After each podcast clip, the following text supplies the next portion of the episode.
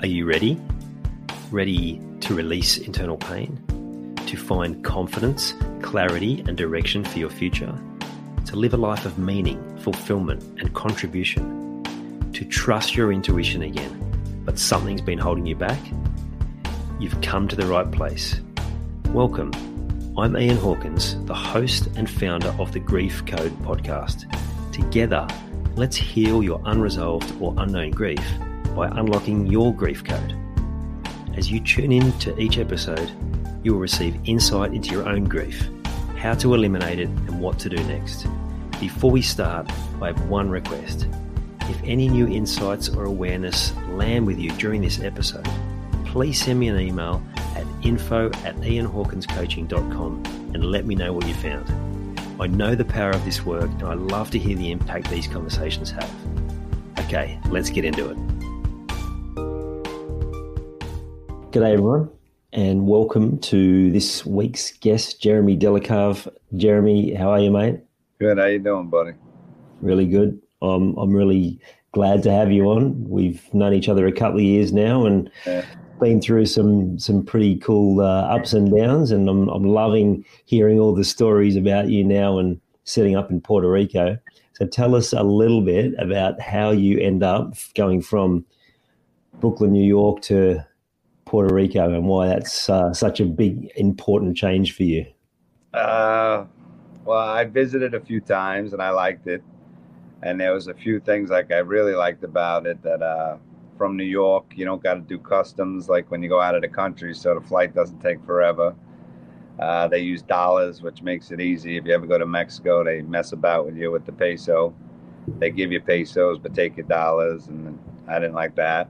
Yeah. And from New York, the flight's like three hours and 15 minutes. So I'm in the Caribbean, what everybody calls on vacation. And I spend most of my time there. And my friends and family still consider me on vacation and ask me, how's my trip? And I'm like, uh, it's not a trip anymore, but people just don't get it. But I don't, it doesn't matter to me whether they do or not.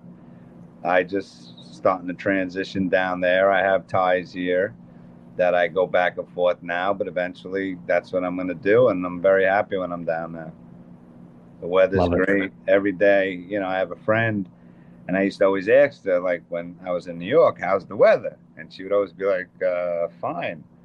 And then when I spent a lot of time down there, nobody asks about the weather because it's 80 something degrees every day. yeah, I put on shorts and a t shirt without checking the weather, and I go outside. I haven't been cold once. Brilliant. The place is an island. You get all you can get from one end to the other, maybe like three and a half hours, so you can really go all over. Beaches, obviously, ton of beaches. And another thing I learned about Puerto Rico is the rivers.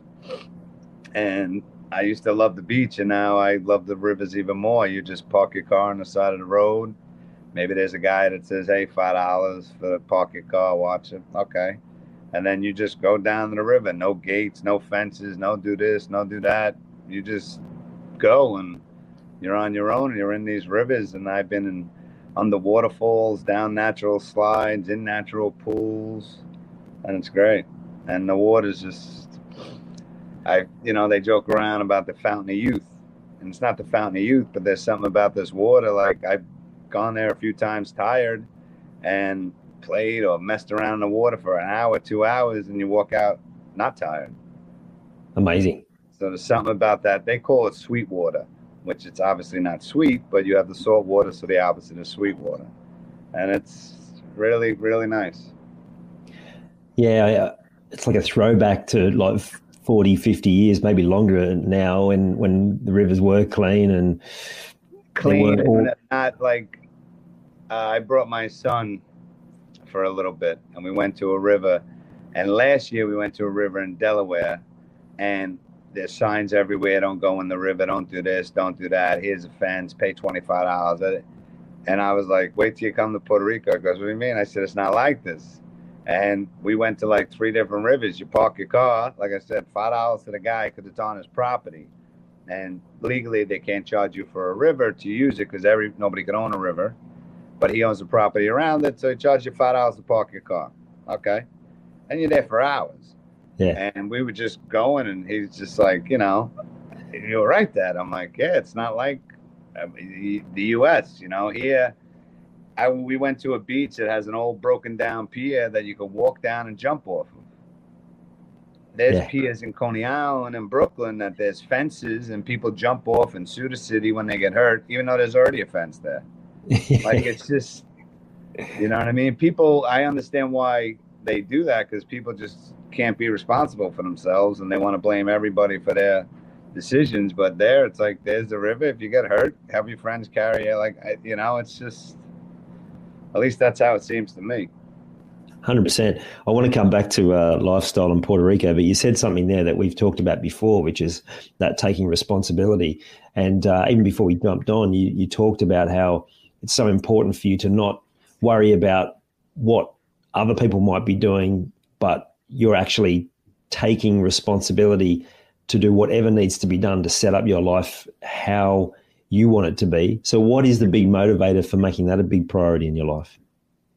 I don't know where that originated from, but like I guess I've noticed as I've gotten older that a lot of people don't take responsibility for themselves. And, you know, somebody close in my family is in a situation now they're not happy about. They're older and they're not happy about their situation. And I clearly think in my mind, well, what got you there? You're, yeah. You're not responsible for all the years that led you to where you are. And that's what I mean by re- being responsible for your actions. Just like, you know, understand that you make your choices and live with them, but don't try to bump them off because of this or because of that, or this one did this, this one did that. You got to take ownership of what you choose to do, good or bad, how it works out. And I think when you do that, you can sort of helps you get to where you want to go because you can make a mistake and you don't blame 30 people and then, you know, make another mistake and you take blame for it. Then you try to rethink how could I do this better. And when you start blaming outside uh, things, you don't take ownership of it. So you don't take the time to say, "Hey, I messed up here. What could I do to do this better?" Love it. Mm. And uh, that's where you get your power back, right? Like if you if you're continually blaming other people, you're giving your power away. Well, uh, yeah, I don't. I, I think I used to do that when I was younger, and maybe even in my twenties. And I don't know where the change came over. And maybe I still do it now. I'm, you know, I'm not perfect, but yeah. I try to make a conscious decision not to. I try to be responsible for my choices and decisions, good or bad, successful, unsuccessful, whatever. Yeah. And and what I love, one of those decisions and choices is prioritizing lifestyle. And so creating this Well, you helped me a lot with that one because, you know, I told you what I wanted to do and I was basically gonna wait. And in our conversations and you suggested and you know, you suggested like try to do both. Take care of your priorities now and you can't do exactly what you want, but maybe you could do what you have to do and want to do and also do other things you want to do. And that's, you know, from our talks, that's when I got the idea. Well, maybe it's possible. And that's what I did. Love it. And uh, it gives me great joy to see you creating that as well. I wouldn't, if it wasn't the truth, I wouldn't say it. Yeah, love it. And one of the key things is you've taken the action. Like, it's all well and good for someone to make suggestions, but unless you actually go and do it, and that's what I've loved is like, hearing all the stories where you've just gone and made things happen from, you know, you've uh, in flipping houses and, and now setting stuff up in Puerto Rico. So, what is it about having that balance? Well, actually, maybe let's look at it this way. What was life before, like before, when there just wasn't that balance, when you were working a nine to five or whatever it was? And, Not um, happy. Yeah. Not happy. I'm I'm divorced. I have three kids when I'm with my kids, I'm happy. I mean, it feels short sometimes. Uh, when you see them every other weekend, you put pressure on yourself. Like you got to have a great time because you got to squeeze everything in. You know, but you genuinely, well, for me, I genuinely enjoy sp- seeing them, spending time with them. But the other times, I didn't want to be where I was, and I'm not just talking about my physical location, the job I was doing, uh, a lot of people I was around, and I was basically biding my time. And even what I said, you suggested do both, prior to that, I have a good friend of mine in Florida, and we talk all the time. And I used to tell him, excuse me, when you know when I'm 55, you know I can do what I want. Me just get a sip.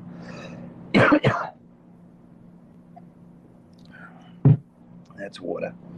So, uh, and he used to be like, bro, you know, you might not want to wait. Who knows what can happen? You know, how could you do it now and stuff? And he had a point, but I really didn't do anything because I sort of felt stuck. And, you know, things, a couple things turned my way, and, you know, I got motivated to a certain extent for different reasons. And instead of waiting to start what I called my life, what I wanted to do, because, you know, having, when you get divorced and, you have the kids, you sort of do what you have to do. Yeah. You know, I, I never wanted not to have my kids live with me full time, but I just couldn't s- stay in that situation full time. I, I couldn't. So it, it, it's nice to be doing what I want to do, but also doing what I have to do, which I, I don't have to see my children. I want to see them too. So I wouldn't say I have to do, you know, I'm doing what I want on all fronts. Yeah, love it. And I, I, was absolutely in that trap myself of like waiting till later and you know let's set ourselves up for retirement and all those sorts of things. And then when my dad passed away when he was 64, I'm like, oh. Yeah, he waited till he was 63.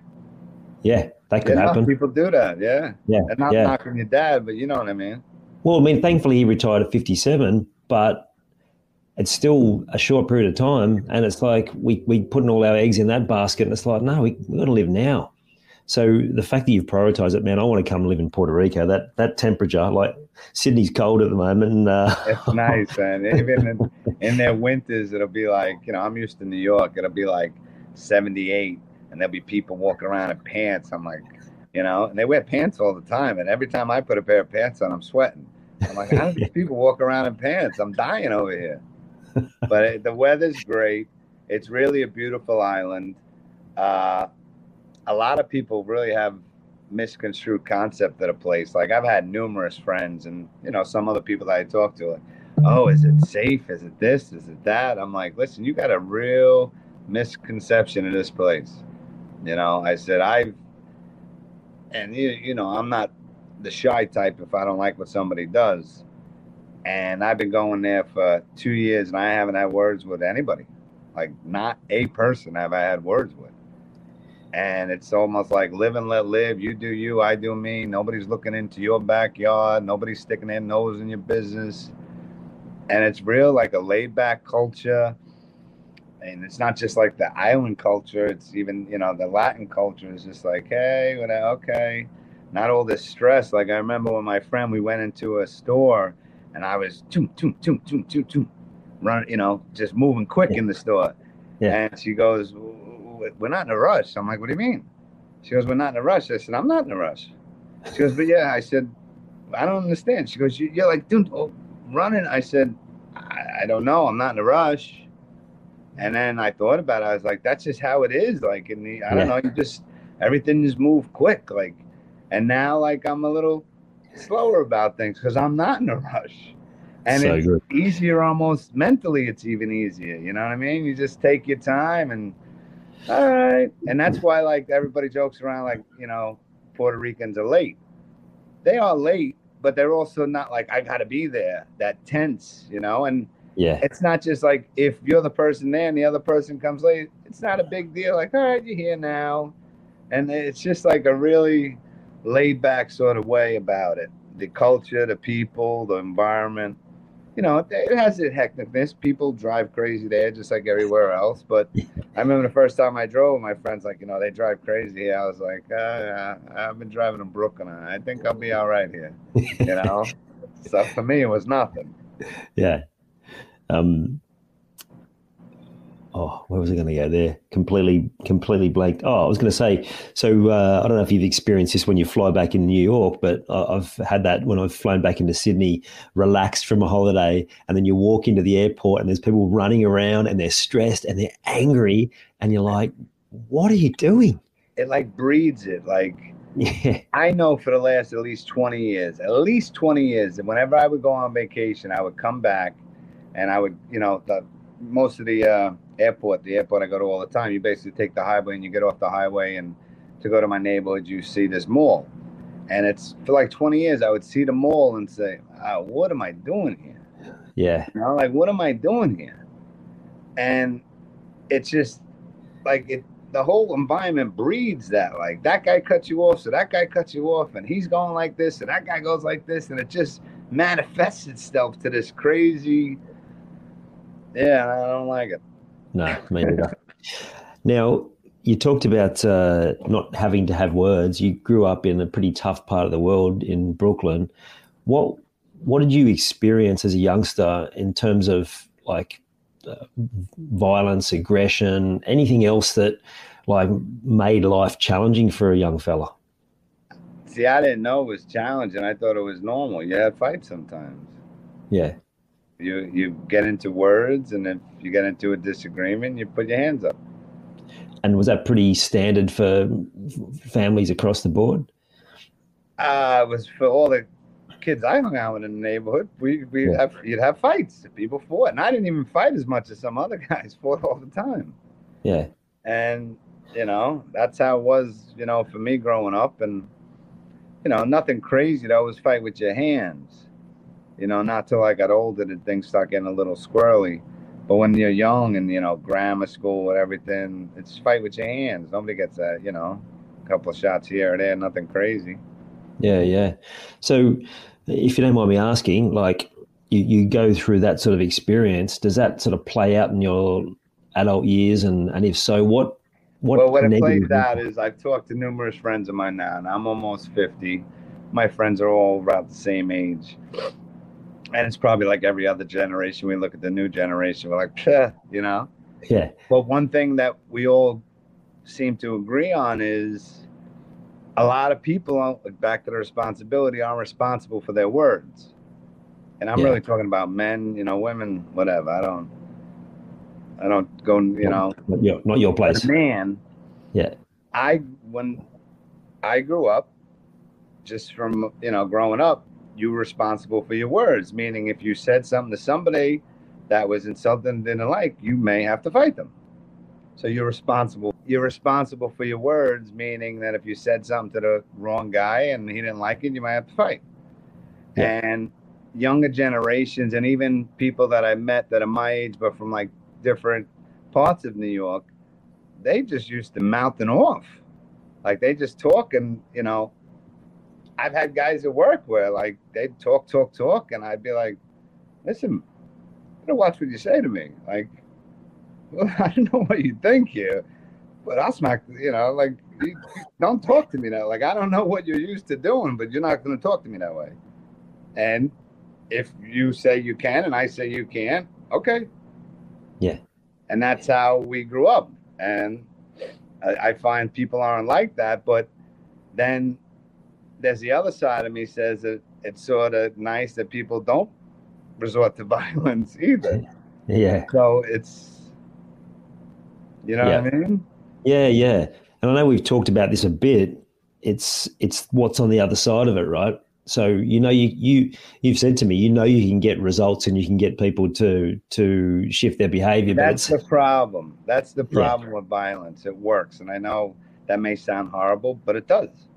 And when I found my biggest problem was trying to teach my son, where I know violence works when this kid in school is bothering you, you punch him in the face, he ain't gonna bother you no more. But that was when I realized, like, I don't want to tell my son that. Like, just because you know that's what I think, it don't mean you want to pass that on. And that's when I started realizing maybe something's wrong here. Yeah, you know what I mean. But yeah. it is hard when you have an issue that you know you do everything right you know you my son at the time and one of the things he was like maybe seven. So tell the teacher the kids bothering you tell the lunch lady you know and i did you do yes yes yes. Nobody according to him nobody's doing nothing. So now in my head i'm like do, do i tell him what i really think? But you know do i want to bestow that on him that balances the answer at seven and does he carry that the rest of his life which i don't think is healthy yeah. so even in my own search for a better way than violence. I almost search for that just to teach my son something that I didn't know because I didn't want to teach him when I knew. So, what did you teach him? Well, I tried to teach him a lot of things we talked about that you don't have to use violence to be strong and be a man. You could, you know, I was also taught in my family, like, you know, a man doesn't let anybody disrespect them, and if they do, they do something about it. I was taught that very clearly, very clearly. And I try to teach my son that you could, you don't have to hit somebody to get them to understand that that's not the way you want to be treated. Yeah, and I, I taught him, you know, look them in the eye, you tell them very honestly and directly, I don't like that, and I want you to stop. And I said, if you do that, you don't, hopefully, we don't have to resort to violence to get somebody to stop doing what is bothering you. Yeah, and, and I'd love for you to share because this is one of the reasons I would I really wanted to get you on, and I, I appreciate you uh, stepping up to this. Yeah, um, not, you know, I don't really like telling people things like this. You know that. yeah, I appreciate it. I'm a one-on-one just, guy, buddy. You know that, Ian. I'm yeah, a one-on-one yeah. guy. This is just me and you having a chat, mate. No one else here. so it's. I, I wanted to to if you could share the story where you you had an altercation where in the past it could have got it out of hand pretty quickly, yeah, but absolutely. you used it you used a different method similar to what you described sharing with your with your boy and how like yeah. even you were blown away with the result well we were actually you know, we worked together a couple times. This was uh, pretty sure it was like the second time we were working together, and we were working on, you know, standing in your power, being in your power. You know, you always, I don't know. Again, what I was taught or was around is if you didn't stand up for yourself, you were a wimp, you were other words. Yep. And, you know, that was one of the worst things to be. So me and you were working on that, getting past that, idea in my head that like if that guy says it, I gotta tell him like you know I got Yeah. So I was trying to get past that. That even if you have to, which you don't even have to say anything mo- a lot of times, you can just it's not that important, but it doesn't make you. My work was not to make me feel like I was backing down in a negative way. I could back down in a positive way, being like positively, yeah, that's what an idiot, whatever. Where if I did that in the past, I'd be like, oh, good, you did. You backed down. You went weak, you know, and you can't do that. So when we were working, I went to a concert with a, uh, you know, a bunch of guys. You know, we went to a concert. It was uh, Green Day, believe it or not. And uh, I'm not the biggest Green Day fan. I wasn't, but I got to tell you, the concert was good. That lead singer there guy, uh, Joey yeah, there, he put on yeah. a good show. he can. So he, he really did. He really worked the crowd, and I was impressed. I was and I got a new appreciation for them. But uh, they started like a mosh pit, you know, like from years ago. I don't know. Every the guys, you know, you, it's usually guys where they just yeah. bang into each other, boom, boom, boom. Yeah. yeah. So one of my friends was in there. I don't know exactly what he did. You know what I mean? I was watching the concert, and I see him walking back towards us, and uh, there's like four security guards like coming after him, like you know, and he's walking, and but they're like, and so I'm standing there, and I see him coming.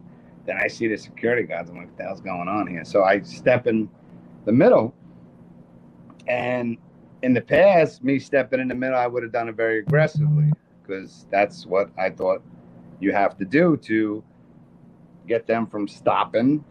So I didn't aggressively. I just stood there, and I went, guys, easy, easy.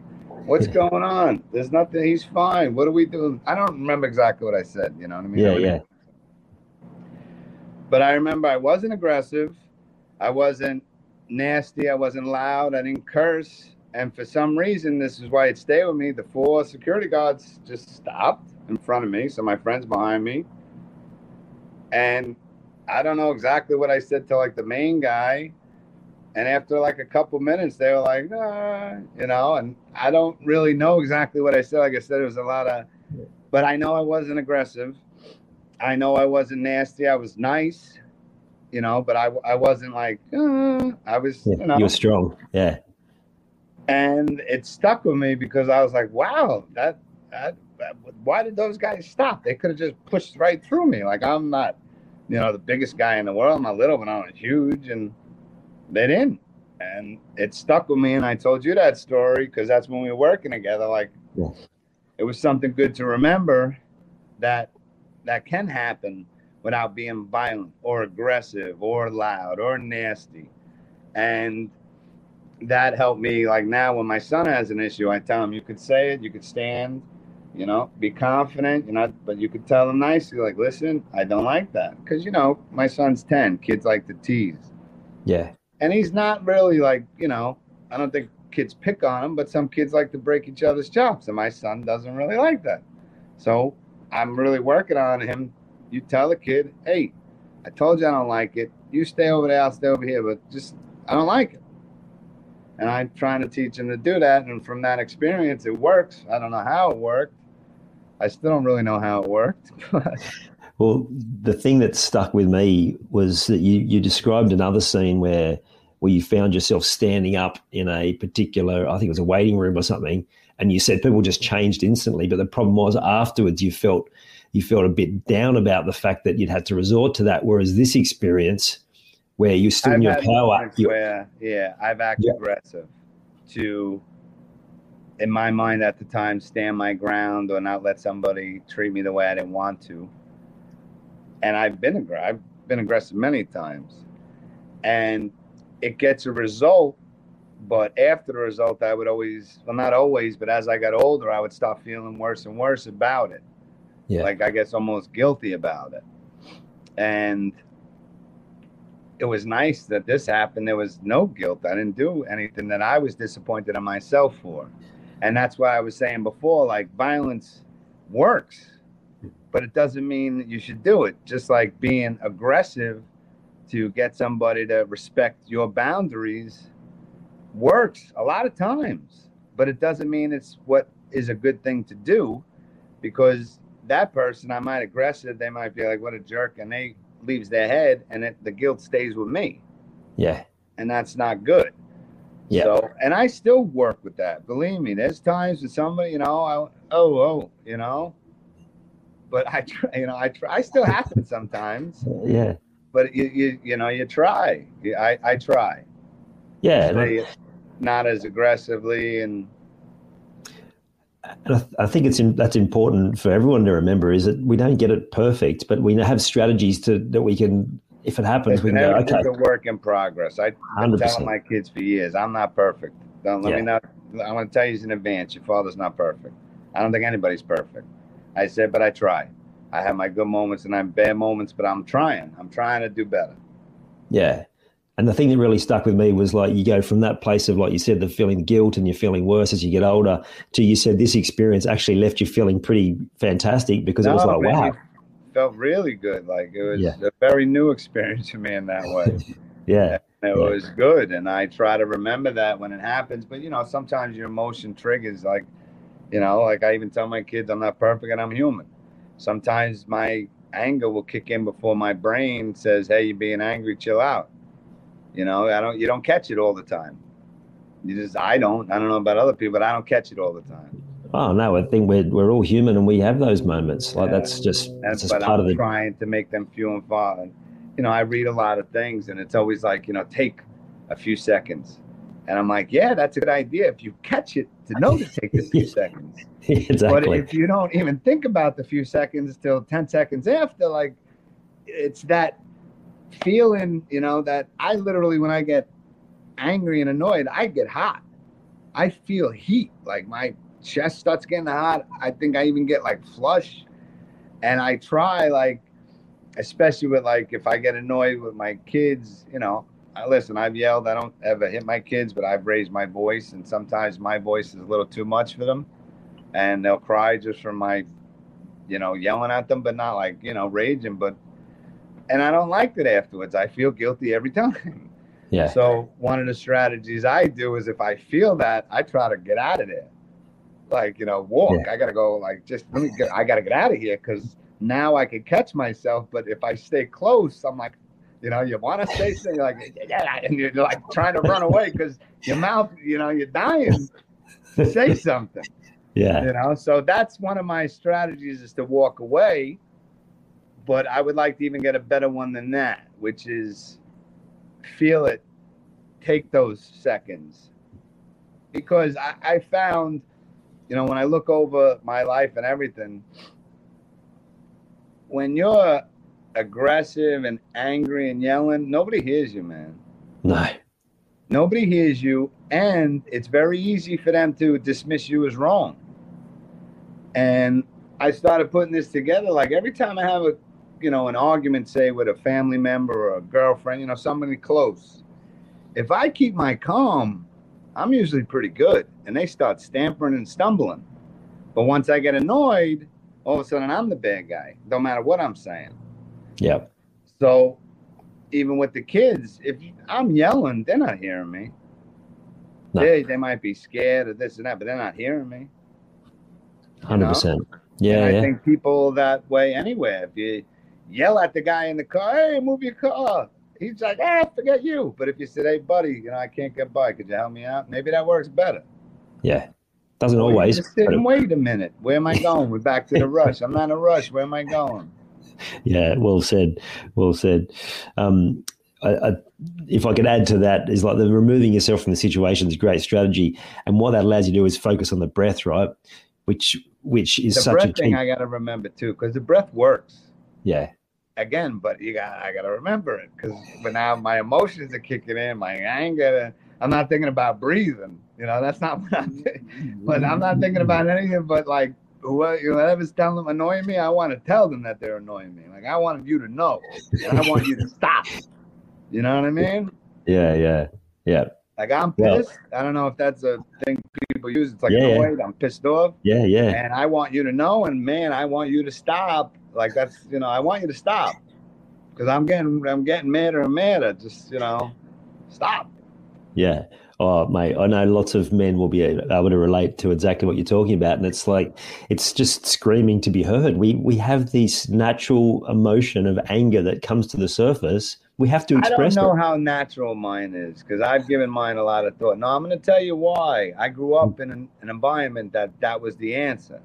Yeah, and not everybody grows up like that. And you could also go both ways. I have a friend of mine that was yelled at a lot, and they don't yell because they learned, you know, when somebody does wrong in your family growing up with, you could learn what to do, but you could also take a negative and learn what not to do. Now, I didn't learn what not to do, I learned what to do. That was, you know, to be heard, you had to yell and scream to be heard. And that's not what to do. You know what I mean? So I don't think it came natural to me. I'm always told by my family I was a happy kid and everything and blah, blah, blah, blah, blah. And in the environment I was in, that's how you got heard. Because if you were nice about it, you just, you got ran roughshod over you. Yeah, and so when I say natural, like you said, that that, that sort of reaction is not necessarily natural because it's learned, but the actual feeling, the need to feel all of our emotions, including anger, is the natural part. And then, as you say, that's when the the patterns of a lifetime come uh, bursting to the surface, whether we like it or not. Now, you said also in that in your upbringing that you experience different. Uh, people in your world struggling with addiction. How did that then impact you as you grew up? Like, did, did you have an addictive personality? Did you go the opposite? Sort of what played out? I'm not sure if addiction that might come naturally, but I don't think it's something. It's more personality traits. Yeah. I've had very close people with problems with addiction around me, from friends to family to relationships. I, I really ran the gamut. I actually thought once I should write a book about it. That's how many freaking people I knew, and Yeah. but just different branches that were very different. You know what I mean? Yep. And uh, what's hard about it is they pick their addiction over you every time. And if that's in your family, that's tough in certain circumstances because the addictions come first, whatever it is alcohol, drugs, gambling, whatever you want to call it. That will always come first over anybody if they're a true addict. And as a child, that's you're, you're supposed to feel like you come first. Yeah. Not in. Not in. So I don't know if I, you know, sometimes I'd like that I gravitate towards people like that, but then I had a really good friend of mine that I knew since I'm six. So it's not like I picked him at six. Yeah. To be that way. Then maybe a relationship, I one of my relationships, I think I was trying to fix them because I couldn't fix the person in my family. So that might have been the reason for it. You know, but yeah, that affects you. You, don't feel like you're heard. You don't feel like you're important because you're not. Because whatever they're addicted to is coming first. Hella yeah. high water, hook by crook. And as a child, that's not a great feeling to have that feeling. At least it wasn't for me. Yeah, it's really interesting that the, the addiction's linked to the to the anger, right? Because it's you getting heard in a in a place in a setting where you're right. typically you not heard. Yeah, nobody heard you. Yeah, yeah. If you were nice yeah. about it, it was like shit. Who even you know? You didn't get what you wanted. Yeah. You know, you didn't get your your way. You weren't heard. If you were nice about it, you got nothing. Not with everybody, but you know, in my immediate. Yeah. Yeah, but I hope they don't watch this, but uh, we'll we'll screen it from them. Um, uh, it's only well, in Australia, mate. They won't see it, mate. well played. The, the thing is, uh, is that all families have these different things that have gone on, uh, all different. Like we're all addicted to something, and just shows up in different ways. So we, you know, we there's can get healthy, caught. There's healthy addictions and unhealthy addictions. Yeah, well, I think everyone everyone's addicted to something that's not particularly healthy. Not to say forever, but that they've they've grown up with something. I remember reading. If you're uh, addicted to growing flowers, it's tough to say that's so bad. You know what I mean? yeah, that's true. You know, yeah, but, if, but, if, if it's you're um, addicted um, to drugs and you're high as a kite all the time, it's easy to say that ain't so hot, that ain't so good.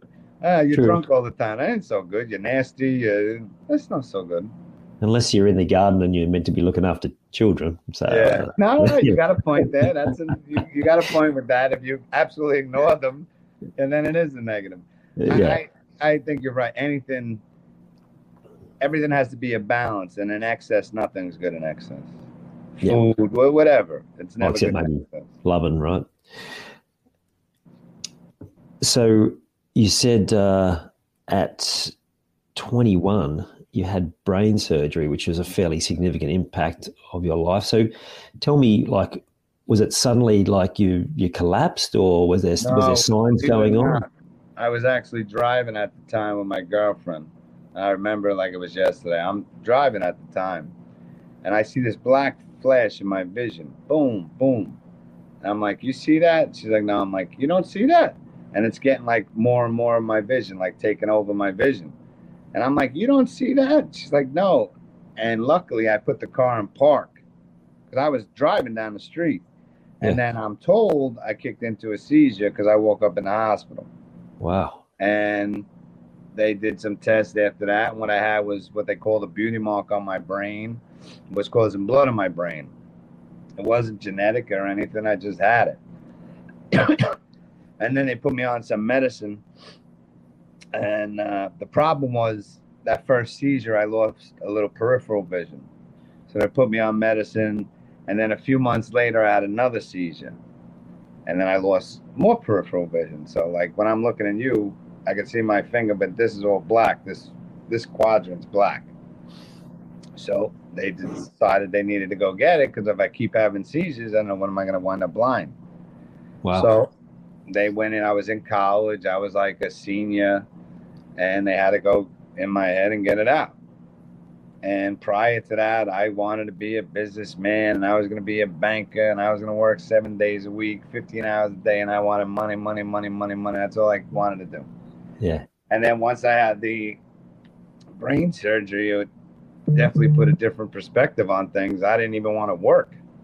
Like I didn't, I remember being a senior in college, you know, your last big business class And the teacher's like, "Yeah, did you do your resume?" Everybody, I'm like, "No."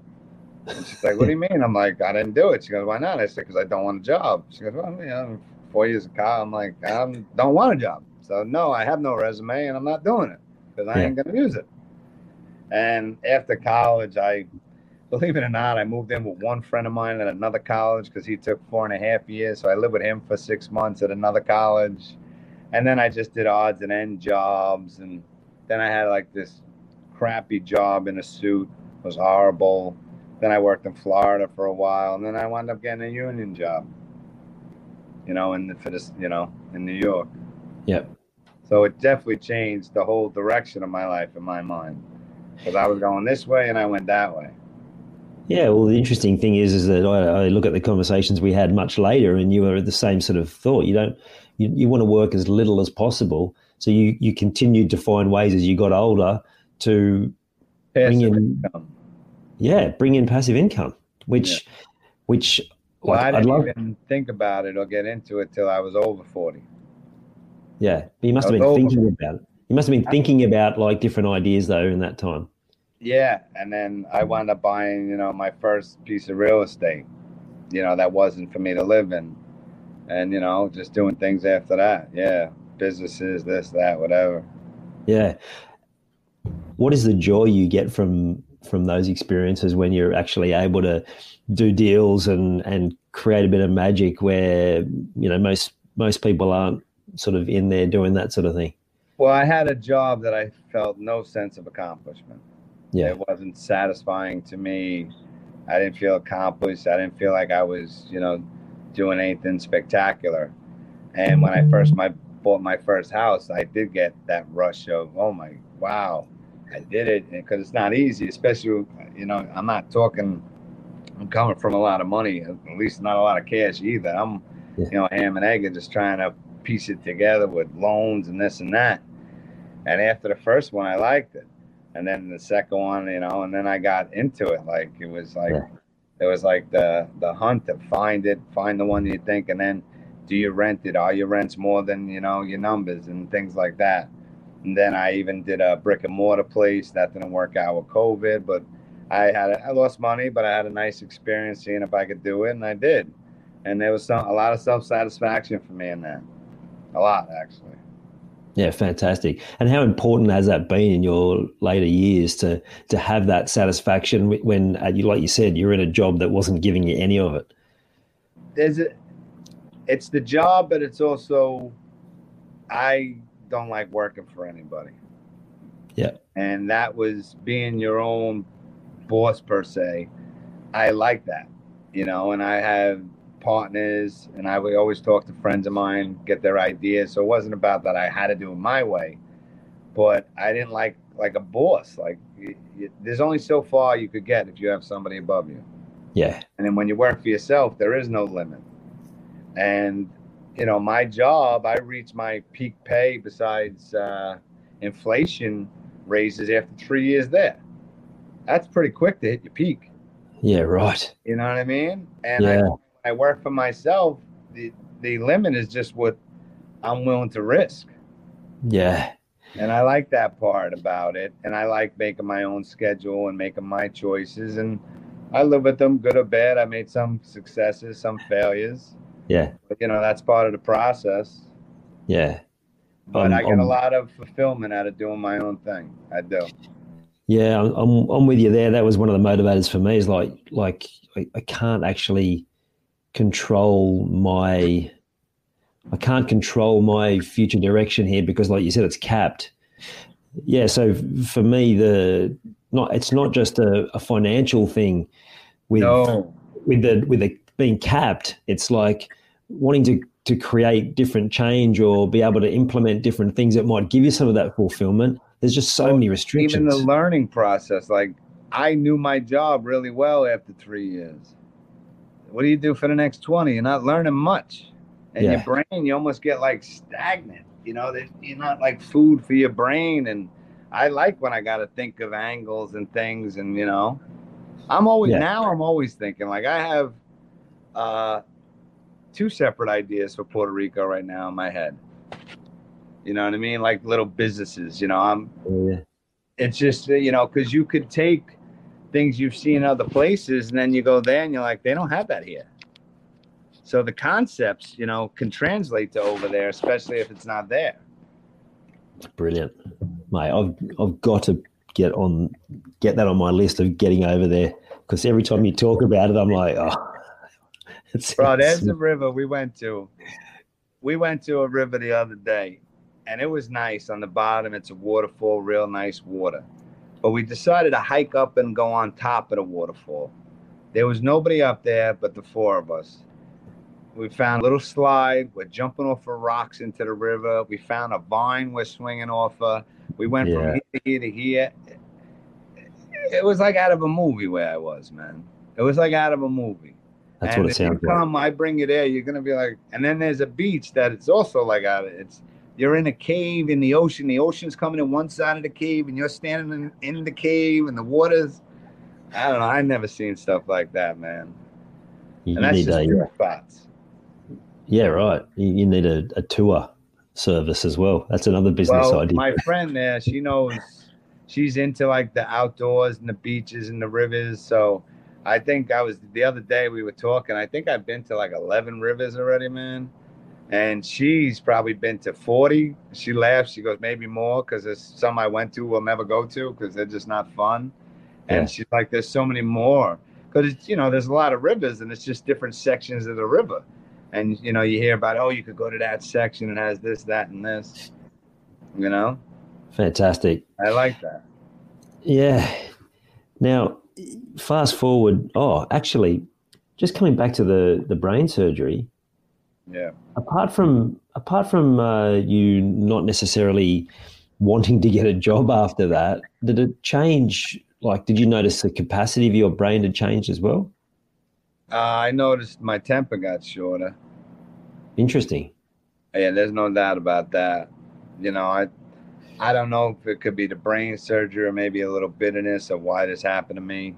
Yeah. And unfortunately for me, uh, less than a year after I had brain surgery, I was in the wrong place at the wrong time and I got stabbed. Oof. Twice. Yeah, I don't even know. I might have told you, but I got stabbed with an ice pick twice. Playing basketball in a park that there was six of us there, and these kids didn't want us in their park, and they jumped us, and I mean a lot of them, and three of us got stabbed, uh, and I wound up, you know, I t- pretty bad at a hole in my liver, hole in my kidney, my collapsed lung you know, thank God I was young. I got better. But I think all that together, I also broke up with a girlfriend I had in college for three years that I really cared about that year. Uh, the addiction in my family flared up again that year. So I, I don't know if it was the actual surgery or like just all those confluent of things. But I know in my 20s, I was definitely, definitely a lot short tempered than I was in my middle and late teens. There's no doubt about that. Mm. It's the residual like effects. I would fly off the handle, like you know. I'm always nice. If you're nice to me, I, I never bother nobody. I don't pick on nobody. But if I think you do something that I view, see, because I'm not even saying I was right. Maybe the people weren't not being nice. But if I viewed it as not nice, I just, you know, oh, you know, right away and I have no problem with it. I didn't even feel no guilt in my 20s. I didn't stop feeling guilty to my 30s and 40s. I yeah. thought I was doing what I the right thing. It's the the residual grief of different incidences that keep playing out again and again and again until you deal with them. And you said another one of those was when you uh, then when your daughter had to have brain surgery. Yeah, that so that was the worst yeah, two weeks of your life. Yeah. Yeah, that was the I mean, what are the odds of that? You know what I mean? I have brain surgery, and uh, I remember I went. It was a couple years ago, and I was up at a, there's a famous racetrack, horse racetrack in New York called Saratoga. Yeah. And I remember I wanted to go. Nobody wanted to go, so I went by myself. I drove up there. I went to the track. I stayed overnight, and I was coming back. I didn't feel like driving. It wasn't that far, but I just stopped somewhere to stay. And I got a call from my mother. She's like, "Yeah, her hand was tingling. This was like a Wednesday, I think, maybe a Thursday. Thursday, her hand was tingling. I don't know. We brought it to, and I'm like, the tingling, you know, the brain, the stroke thing. And uh, she's like, yeah, we brought her to hospital, blah, blah, blah. I'm like, all right, it was like late. I was like, all right, I'll be there tomorrow morning. And uh, they sent my daughter for an MRI. Then they wanted the MRI with contrast, which I've had, which I know is a bad thing because they see something and they got to be sure. And it was surreal. Like, you know, I'm like, what? It can't be. Like, it can't be. And she had to have brain surgery, but different problem. She had a tumor in her cerebellum, and I had something on the surface of my brain. So they're not associated with each other. Yeah. And just, you know, they came and told us she had the tumor. I'm really doing a good job here because usually I can't talk about this more than about 10 seconds without getting very upset. Yep.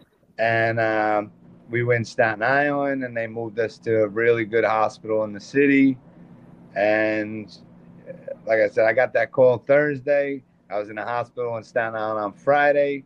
We moved to Manhattan on Saturday.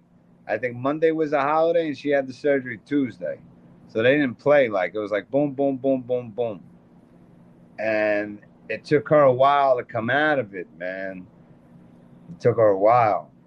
And, must have been must have been awful yeah. having that waiting. Uh, yeah, it's uh, it's awful. Though there's not a word I know that could explain it to you. Yeah, like it's similar to like I used to always tell people when they were gonna have a child. I used to tell them, no matter what I tell you, I can't explain it to you, you see your until you see your child. Yeah. I said, you might have some nieces and nephews you like, great. And you might have your friend. I said, but until you lay eyes on your child for the first time, yeah. I don't have words to explain it. You got to just do it for yourself. For most people. I mean, yeah. there's some special people that probably could care less, but those are psychotic, crazy bastards. But whatever. so for me, I don't have words to explain that as a parent watching your child have to do that. I and I I told you this before. I genuinely the person that I dislike most in this world, which I'd have to think about because I usually just move past them. I wouldn't wish that on nobody, man.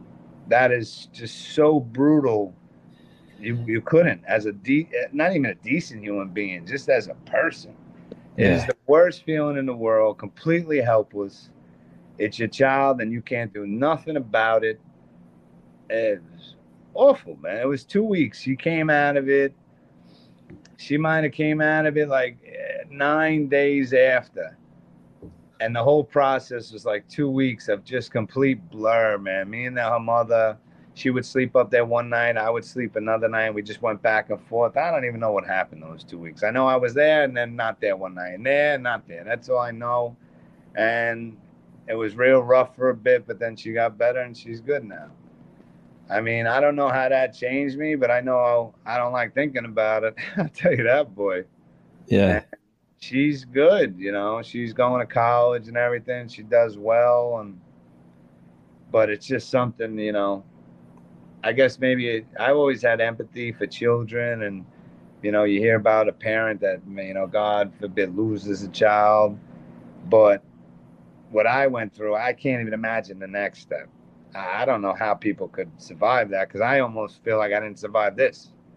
Like mm. I was, I was teetering. There was nothing wrong with me. I wasn't, you know, she was going through it all, not me. I didn't do nothing, but I was, I teetered, man. It was, it was it's, tough. It was tough. yeah. It, I think anyone who's had a child and, and had them experience anything like it doesn't even have to be as bad as that. Like you, like uh, it's that it's that helplessness that you described because usually um, you can be in control, but this is like completely out outside of your control. Completely. That I remember that surgeon. It was this. She was like Swiss or Sweden. I don't know, man. You know, but it was this woman surgeon, and it was like God walked in the room when she walked in because I don't know whatever she did. I had a lot of confidence in her, the way she talked or whatever. And when she would walk, I'd be like, yes, you know. Yeah yeah. Even one time when my daughter wasn't getting better for like a week, I after about a week I started bugging out. Like I was like, you know, yeah. go get some people here. I said, yeah. you people are telling me you're giving her these pills, and I said, I want uh, advocates. I started getting like, you know, get the public advocate, and I was getting crazy. And they went and got her to talk to me. Like they, I don't know how they knew, but they knew, and they went and got her. And she came. She goes, remember, you know. I was like, all right, all right, all right. yeah, yeah. You know? Yeah. And then like two days later, she snapped out of it. Wow. Yeah. Um, what she brought, that energy, was similar Whatever to what she did. I felt very confident right away. I don't know, I don't know how she did it, but she did it, and she was a very nice lady. She seemed to like being dear that my daughter was young. Like even the guy, one of the guys that did the surgery, she was like, yeah, she made sure we made a tiny, tiny incision as small as possible. She was sweet with my daughter. Yeah, she was she was the best. I don't awesome. Yeah. Um she was like she even told me like uh she had a child and uh, you know husband she was married and she was like yeah my husband always takes the child the night before surgery she takes the i forget it was a boy or a girl but she told me like yeah he dinner and everything and i get complete i'm like look like look like he's even helping to make sure like he even sees yeah. what she's doing because she only yeah. work on kids yeah and i was like wow that's really good god bless your husband too I was god blessing her a husband a kid everybody you know what i mean yeah yeah uh, yeah like really cool I, I, wish I could tell you her name, man. I don't. Maybe that I don't know what that says about me, but I can't remember her name, but I remember her face.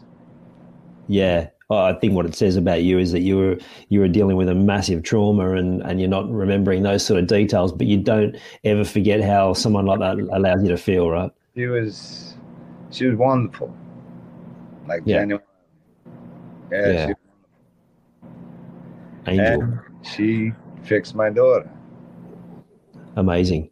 Um, I guess the the thing that I'm drawn to is that you say you, before you didn't you don't understand what that is, and you don't understand what that energy that you were bringing when when you had those security guards stop. But it's a similar thing. It's like what what we bring to the table shows up before us. It's why we can work in, walk into a room and and um, we can get into, like a feel for oh there's something not good here or or this is really a warm place it's it's the energy that precedes us which is which is the key part and and I love that through your your own story and then through someone else's how no, there's a lot you can feel people's energies like yeah as, if you pay attention to it and I started doing that the last few years there's people that could walk in you get a bad people some people call it a vibe you call it a feeling, whatever. I think they're all very similar. Some people walk in, you get a, a good feeling. Yeah. And then other people walk in, and I, for me, I get not a good feeling. I'm like, yeah. You know what I mean? And yeah, I don't know if it's an energy vibe or feel, whatever you want to call it, but I think if you look for it, I think a lot more of us could feel it if we paid attention to it. Yeah, I, I get, always get a good feeling whenever I speak to you. So I, I thank you so much for coming and sharing. All right, Before... yeah, listen, I'm already on the podcast. All right, you know, you don't got to convince me to do it. I'm already here. no, I'm being like, I know, like, I like you said to me, I wouldn't, I wouldn't say it unless it was no, the truth. I know you wouldn't. I'm teasing you. I appreciate it. I really do. I, I, before I, I do want to touch on uh, a real positive in your life as we start to wrap up and this is something you've talked about when we've when we've had our sessions, but also you mentioned before we jumped on is just how influential your grandpa was for you in a positive you're gonna way. make you're trying to upset me again. You're like that guy. What is what was that? Larry King. You ever see uh you ever see yeah. Jerry Maguire? Yeah. Yeah. You ever see and he's like, yeah, You're not gonna do it. You're not gonna make me cry. It's not Larry King, I forget it. Yeah, my grandfather was big for me, man. He was uh he was always there for me in my childhood. He was just always there. He always lived close. He was always around. He was just so selfless. And he was the best. And he, he passed away when I was like 28. And, uh, you know, I, I try to get past regret. You know, I was in my 20s. I didn't spend a lot of time with him. I was running around, blah, blah, blah, blah, blah. Yeah. So I think about that sometime. But he was, you know, I have a hard time finding anybody that was as good as him in my life. He comes to my mind real quick and real fast and real at the top. He was the best. And he taught me a lot of things about being a father. Like I remember he used to always take me to swim practice. And it was maybe, I don't know, 15 minutes from my house, and So I remember I'd be, I call him Pop. I, Pop, you know, if you want to leave, it's all right. You know, come back. No, no, I'll wait. And he would just sit there and watch me swim. And I, always was like, how does this guy do that for like an hour? And he's just sitting there. And then it came back to me when, you know, my daughters, I have the twins, twin daughters. And I remember they were like at soccer. And I think I was getting antsy or something. And it came back to me. And I was like, just sit here, man. That's all. That's what you're supposed to do. Sit and watch. That's it. That's yeah. it. And that, like, you know, I've gone to numerous things with my daughters, my son. I don't say nothing. I don't complain. I don't. I watch, and I genuinely have an appreciation for it. But he influenced me just in that one aspect, you know. But the selflessness of him, where you put somebody else ahead of you, that was glaring, and that's not something you find a lot. I don't know. I don't. I haven't found that a lot in my life from a lot of people, but I sure as hell found it from him. And I try to do that with my kids. I think, you know, we talked about it. I think I did it to such an extent that I almost forgot about me. So yeah, right. I went so far the other way, and you know now I'm I find the balance. But yeah, yeah he was he was great, man. And he was like when I grew up, he was already retired, so he was just always there. Like he drove me to grammar school, and we used to pick me up. I remember he used to pick me up in grammar school. I went to Catholic grammar school. We had half a days on Wednesday. I think this guy saw Star Wars like ten times with me, man. Because we would go to the movie theater down the block on Wednesday, and he would go to the same because I wanted to go, and he'd go like you know, you, you start thinking of those things as you get older, and you're like, man, this guy so you know, he probably didn't want to see Star Wars once and just stuff like that.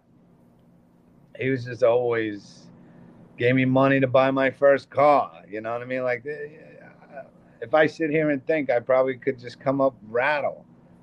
I mean, he he was the one that bailed me out of jail the only time I got arrested. You know what I mean? Like, he was the one I cared about, and that's why I thought about the arrest. Like, I am, you know, my mother and father, my grandfather. I made a mistake when I was 20. I drove drunk smacked up a couple cars, whatever. I got arrested. All right, I'm up at school. I'm in jail. I get arrested. I got to get bailed out, you know, the next day. So I remember my mother and father walk in, and I'm like, yeah, yeah, and I'm not upset. Like, you know, yeah. emotionally, I'm just like, sorry. And then uh, my mother goes, Grandpa's here. And I said, Grandpa, I said, what the hell did you bring him for?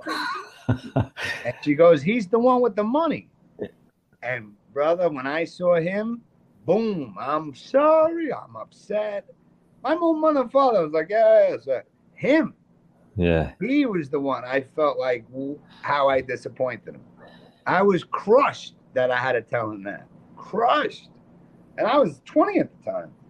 So he was everything. He was everything. He was the best. He was everything. And yeah. I have a younger brother and younger sister.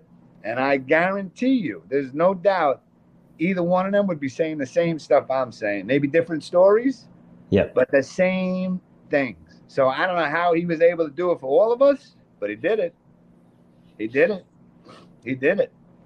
Yeah, so and it's so so important for us to pause and remember those influential people in our life and, and really recognizing, even if we can't tell them, right? Just having that moment of. Uh, well, I, I, I, believe they're listening anyway. So, but it's important for us personally to, to pause and really remember and it's celebrate. Funny, that. the other day I was talking to my mother. We were talking about my grandpa. My mother said something, and that is his daughter.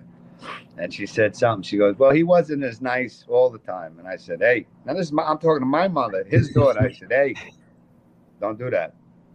This is how I think. We're gonna leave it at that. Don't don't do that. Don't talk about him like that." She's like this. She's like, "I'm." I said, I told you nice. Don't do it.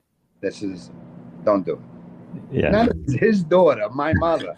and I was like, don't, don't do it. Don't yeah. say it. Well, go, you better move on, lady, or whatever. Don't be talking about that man to me.